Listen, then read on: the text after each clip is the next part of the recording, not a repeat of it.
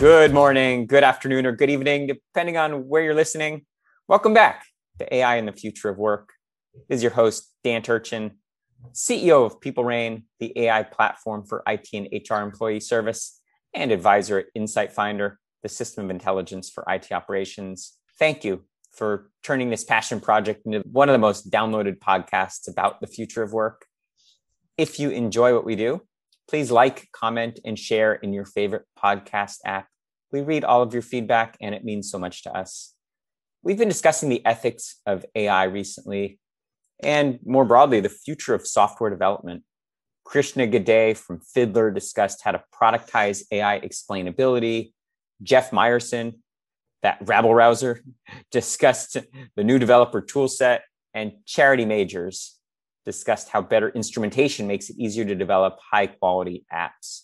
The recurring theme is that humans are responsible for decisions made by machines and also for the quality of their end products. No amount of co pilot, human machine, pair programming could possibly replace human creativity and intuition.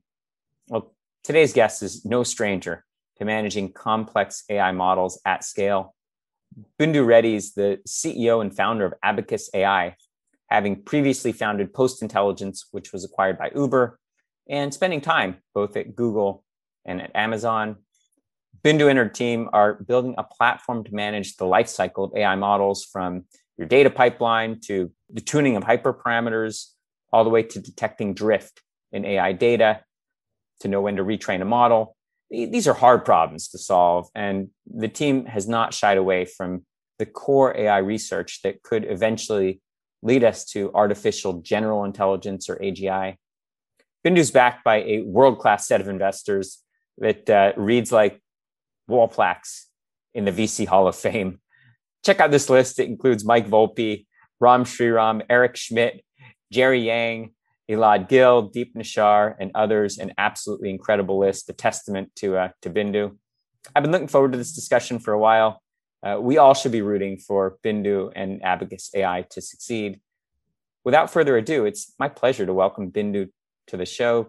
Bindu, why don't you start off by sharing a little bit about your background and uh, how you got into this space? Sure. Hi, Dan, and hi, everyone. Thanks so much for having me. Uh, so, yeah, a little bit about myself.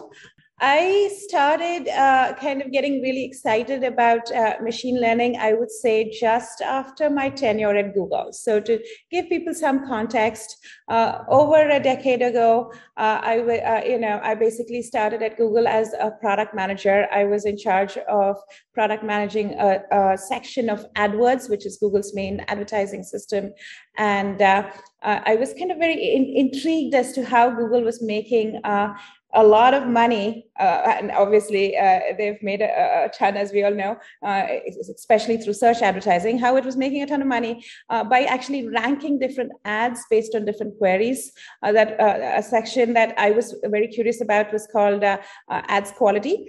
and so the engineers there basically used to work on machine learning and statistical models to ra- rank different ads. And honestly speaking, when I was there, I was a little annoyed because machine learning seemed very um, opaque. Uh, people, uh, we, we would have advertisers calling us wondering why a particular ad was ranked where it was. We didn't have good answers as product managers. So I was actually kind of like um, not that thrilled uh, with machine learning as a, a, space or as an area in general. I moved off of machine learning at Google, went on to become the head of Google uh, um, Apps. At that time, the G Suite, uh, as it is not now called, or the Google Workspace as it's now called, used to be called Google Apps. That's a set of Google Apps that a lot of people are probably familiar with things like Google Docs, spreadsheets, and slides. I had a really um, wonderful time working on these, uh, you know, prosumer apps. Uh, you know, working with uh, various different teams there, and then came to a realization at some point that while Google was great, uh, like my true calling was to be an entrepreneur to start a company. So we started this company, uh, which was kind of focused on social media advertising. Uh, it was called MyLikes in the beginning, then uh, uh, kind of got um, rebranded to Post Intelligence. That was the startup you just talked about.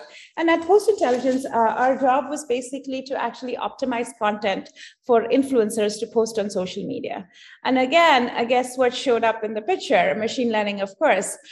Initially, we kind of dipped our toes into the water and started using some basic ML algorithms for um, uh, you know looking at ranking social media content, uh, very similar to some of the stuff that Google had done. Uh, and then we also uh, started kind of like pump, uh, you know, pushing the content which we thought would actually engage or get engagement in social media to our social media influencers. And while we were iterating in this process, uh, about I would say six months into that process, we had one of our um, top ML engineers at that time create an algorithm which actually gave us an increase of 40% in our overall revenue. That literally changed the face of that startup uh, we went uh, we went into kind of an inflection growth point, and that's when I became a true machine learning AI believer. That's when I spent my time. I took time to like figure it out understand more of it and then since then i've been uh, you know um, completely obsessed with ai as people who pro- probably follow me on twitter already know uh, and and um, as part of that startup, we did a whole bunch of uh, stuff around NLP and NLU as well.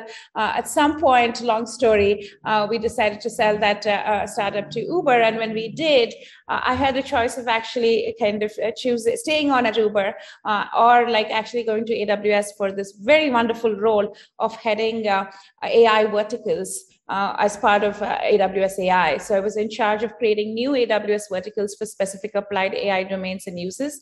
And that really kind of like grabbed my imagination because uh, uh until then, um, I, I always uh, have felt, and one of the reasons actually we even exited to Uber was that we felt that big companies, especially big tech companies, are in this um, undeniably dominant position because of the rise of AI. They have lots of data, they have lots of talent, they have a lot of uh, technology and that combination has basically kind of made the fang or the fagma companies what they are today and uh, i got and i was super excited about bringing that technology to kind of organizations of all sizes so my role in aws was perfect for me. Uh, I think I had a blast there, or rather, I had a blast there uh, with, um, and our teams basically created, as of now, four new services Amazon Personalized, Forecast, Lookout, and Fraud Detector. Each of them uh, have been, I think, uh, very well used. Uh, I personally, after two years, uh, you know, the startup bug has always been in me, and I really wanted to, wanted to go back to like being an entrepreneur again.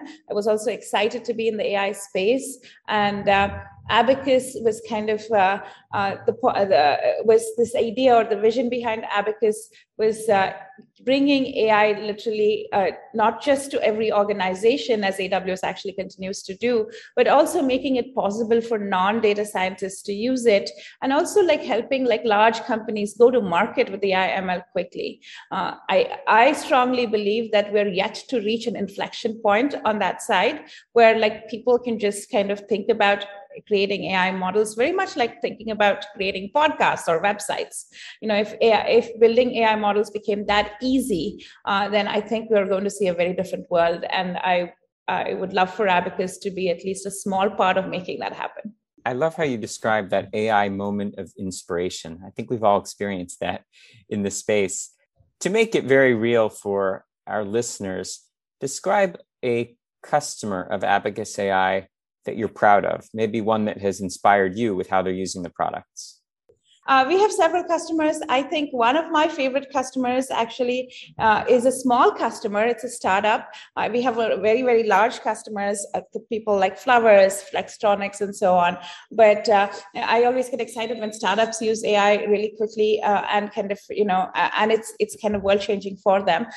so this one is called Daily Look. What they basically do is they are somewhat similar to Stitch Fix. You can go and basically choose various uh, different uh, uh, fashion uh, items on their website so you can pick things like skirts or blouses or dresses that you would like and then they will start sending you packages every month uh, to your to uh, to basically make sure that you like some of that stuff. You keep what you like and you send back what you don't like. So somewhat similar to stitch fix. They didn't have any machine learning they didn't have any data science scientists when they started speaking to us but they had a big business. So they had good cash flow they were making money they had a lot of customers who loved some of the stuff they were like shipping to them uh, but they had not optimize that business. So when they uh, when they started talking to Abacus, they kind of wanted to build a model which would like basically decide for them which um, which items to ship to a particular customer uh, so that the keep rate would be very high so fairly standard model by data science standards and uh, you know they basically uh, their cto uh, literally gave us some of the data, like tried to use our platform, and in a couple of days, uh, they had a model which uh, seemed like it would work. They actually integrated that model back into their website, and voila, that has been working really, really well for them. Uh, their like uh, their retention rate has increased quite a bit.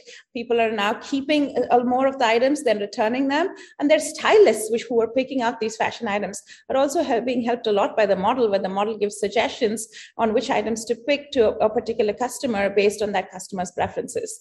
So this is uh, uh, when I see examples like this where things become much more optimal and, and user engagement increases and customers become more delighted. Uh, that's when I get really happy and I'm very glad that Daily Look has not only been using us now for over a year and a half, but also they went to market really, really quickly. Great example. Now, in the industry, we all benefit from some of the core research I mentioned that uh, your team is doing. Uh, I had the pleasure of attending the, the recent uh, state of the art conference that you hosted, and I heard about some of the amazing things that the team is doing. I sat in on a, a session led by Colin, one of your team members. Um, would be great to have our listeners understand how you split the focus on productizing the research, but also doing the underlying research. What are what are some of the things that are uh, are being incubated in your labs that you're most excited about? Absolutely. So I think the thing that really uh, is our kind of like uh, flagship research uh, uh focus area is uh, this thing called neural architecture search. It's a pretty large field, and and at a high level, I would call I would basically describe it as AI building AI. So the holy grail, if you think about it, and this holy grail is quite far off right now is uh, if we could like basically give an expert ai system all the data that we have define a particular kind of use case or a task as the case may be and then for that uh, expert ai system to take all of that data transform it pro- uh, process it and then build a model for it with with that use case or task uh, in mind right so basically let ai build the whole ai system. You don't really have to go off and do a lot of manual steps. Uh, i i believe that we will get there or we will get mostly there over the next decade or so. And that's kind of the overall area of research that we're focused on. Specifically in uh, in that kind of big area i would say there is a sub area called neural architecture search which is basically figuring out which neural net uh, is the best uh, neural net architecture given a particular problem and given a particular data set. So obviously uh, these models will be different or these neural nets will be different uh, based on the shape of your data the size of your data and of course uh, the intent behind what you're trying to achieve with that model.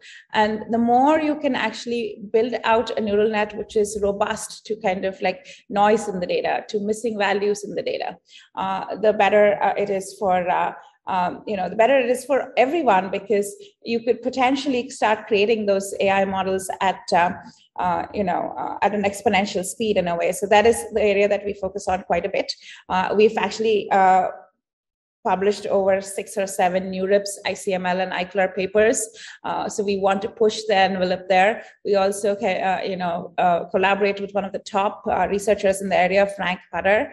Uh, and uh, in terms of actually incorporating that research into our product, the approach that we've taken tends to be pretty practical and pretty um, kind of uh, biased towards action in some ways. So a lot of research can't actually get incorporated immediately into product. Some of it can. So we basically, when when we're doing research, we're constantly kind of thinking about which which aspect of this can get into our product, and when and if we can do that, we'll get it done. Having said that, we still will do a considerable amount of research, and I would say that's more than fifty percent of research, where we're basically doing that research just for building the foundational aspects of that area, and actually kind of pushing that. Uh, you know, pushing the state of the art in that area a little more So that, that's kind of been our research focus. The good news is for the next year, we're actually going to be ramping up our research team quite a bit. Uh, we would like to be one of the top labs in the world, commercial labs. I don't think that we're going to be able to like uh, compete with the likes of MIT and Stanford, but I do think uh, we, we want to be just behind, say, some of the very large big tech firms like Google Brain or Facebook and IBM. And I think we'll get there. So we're very excited for that whole area of uh, uh, you know focus in the company this goes against traditional startup wisdom, which is uh, pick a problem, focus on a solution to that problem. And in the world of AI, that often means using off the shelf approaches, open source frameworks. How, as a CEO, do you rationalize the investment in core research that, you know, to your to your own admission is sometimes hard to monetize? This is a good point. I think, as you said, uh, you know, uh, most people, most startups actually don't really uh, indulge in research, if the word of choice is indulge. Uh, and uh, my point of view is very different uh, from uh, the standard kind of, I would say, uh, uh the startup of today. Uh, you know, to me, Silicon Valley has always been about innovation. It's always been about kind of pushing the boundaries. Uh, over time, unfortunately, I have to say Silicon Valley has become a little bit more about business than it is about innovation. Don't get me wrong. I understand that you need to build, you know, good businesses for startups to succeed, and inherently that's the mission. but having said that, you know, building kind of like a new restaurant and like getting that into uh, you know a profitable cash flow uh, situation is still uh, you know is still being an entrepreneur is still be uh, doing a startup but the valley has always been to me at least about it is about technology and it's about innovation. And today that technology and innovation at its in its core kind of uh, uh, sense exists within the ai com- community. And if i have to attract people who are willing to kind of like do hard things go where no one has gone before invent new i have to like kind of attract scientists who really do want to publish they just don't want to innovate they just don't want to kind of like you know make things happen inside of a company. They also want to talk about their work they want to contribute back to the community they want to share their ideas with the community which by the way i wholeheartedly kind of agree with and that is why the focus on the research. So my opinion in the long run this research thing is going to pay off big time. Uh, and also um, uh, it's it kind of brings back i think to a little extent to the valley the idea of like trying to work on hard things and uh, you know innovating and kind of uh, and, and kind of like inventing things which big tech even uh, may not invent in the in the short term. If you think 20 years ago uh, one of the reasons uh, google came into uh, became google was that they actually went and you know figured something out when it comes to search technology. And initially google's business model was actually to just license the technology to portals like yahoo or you know microsoft and so on I think this research uh, bug for me is kind of uh, wanting this desire to bring back that old value to some extent. We talk a lot about mitigating the impact of biased data, specifically in trained or supervised uh, ML models. And you sent a provocative tweet out. I think it was uh, it was in the last day or so. I wanted to read it for our audience and then uh, have you unpack it. Bias is a shortcut both for our brains and for machine learning models. Without any biases, we wouldn't learn anything from existing observations. Too much bias, and we're not learning anything new. Uh, that's contrarian.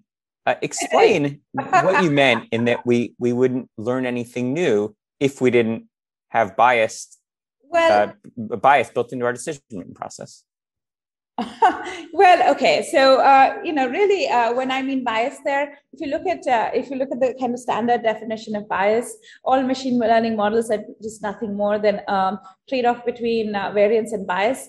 So what that means is basically learning a pattern, right? If you're, when, for example, let me uh, you know give you an example of uh, this that commonly happens with the human brain.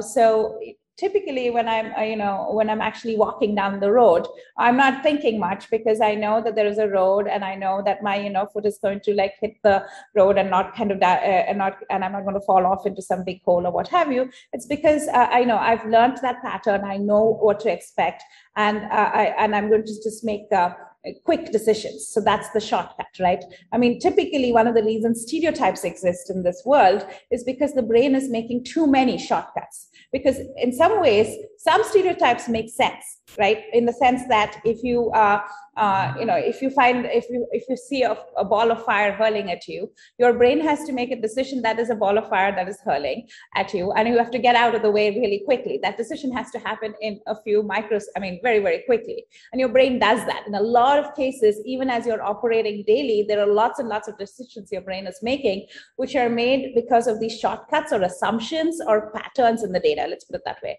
That's kind of what the machine learning model learns too. If it looks at a lot of data it learns all kinds of patterns so there are lots. So by definition, an ML model is learning the biases in the data.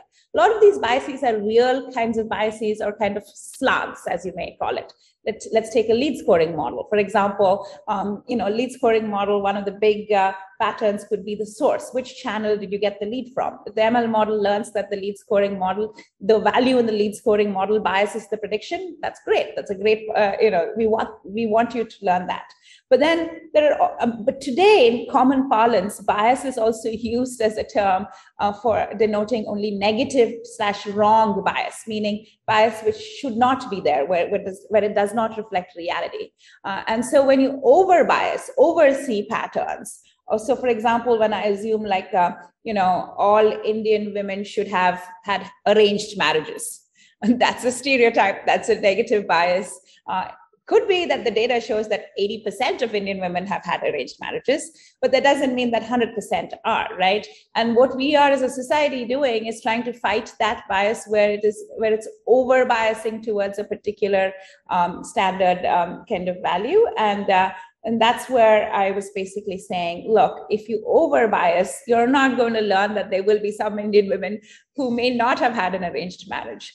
And that was the point behind the tweet. And of course, it was slightly uh, provocative and controversial because, hey, that's what works on Twitter.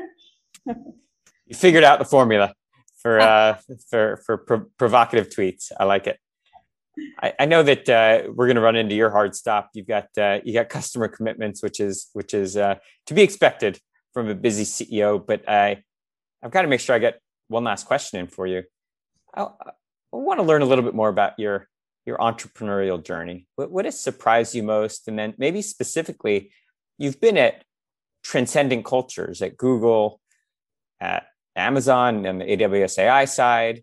Uh, what are the lessons that you've that, that, that you've had to unlearn from being parts of those organizations? And then what have what have you taken into Abacus AI and incorporated into the culture there? Ah, very good question. Uh, I uh, have had the privilege and honor of working in uh, in two iconic companies. Uh, these companies uh, have uh, have cultures even today which are very very admirable and which i believe there's a lot to be learned from the culture. More than anything if you ask me what did i get out of google or what did i get out of amazon i would say the culture of the company. Now clearly though a lot of times big company folks don't work out in small companies. I mean this is and this is uh, again a stereotype of sorts but uh, uh, you know uh, the main reason for that is uh, when you're in a big company you have a lot more resources than when you have in a small company. And you ha- also are working with a, a, bunch of really really smart people especially in companies like amazon and google. So you take a lot of things for granted. In a startup you're basically starting all the way from scratch. You have nothing. You have to hustle. You have to figure things out. And this is also why i don't really blame startups for not going off and doing things like fun, fundamental research uh, there's a lot of times when they just don't have that time or energy or even like you know the desire to do it because uh, the main goal of the startup in the beginning is honestly speaking survival. Uh, and then the next goal after beyond that is to try to you know extraction.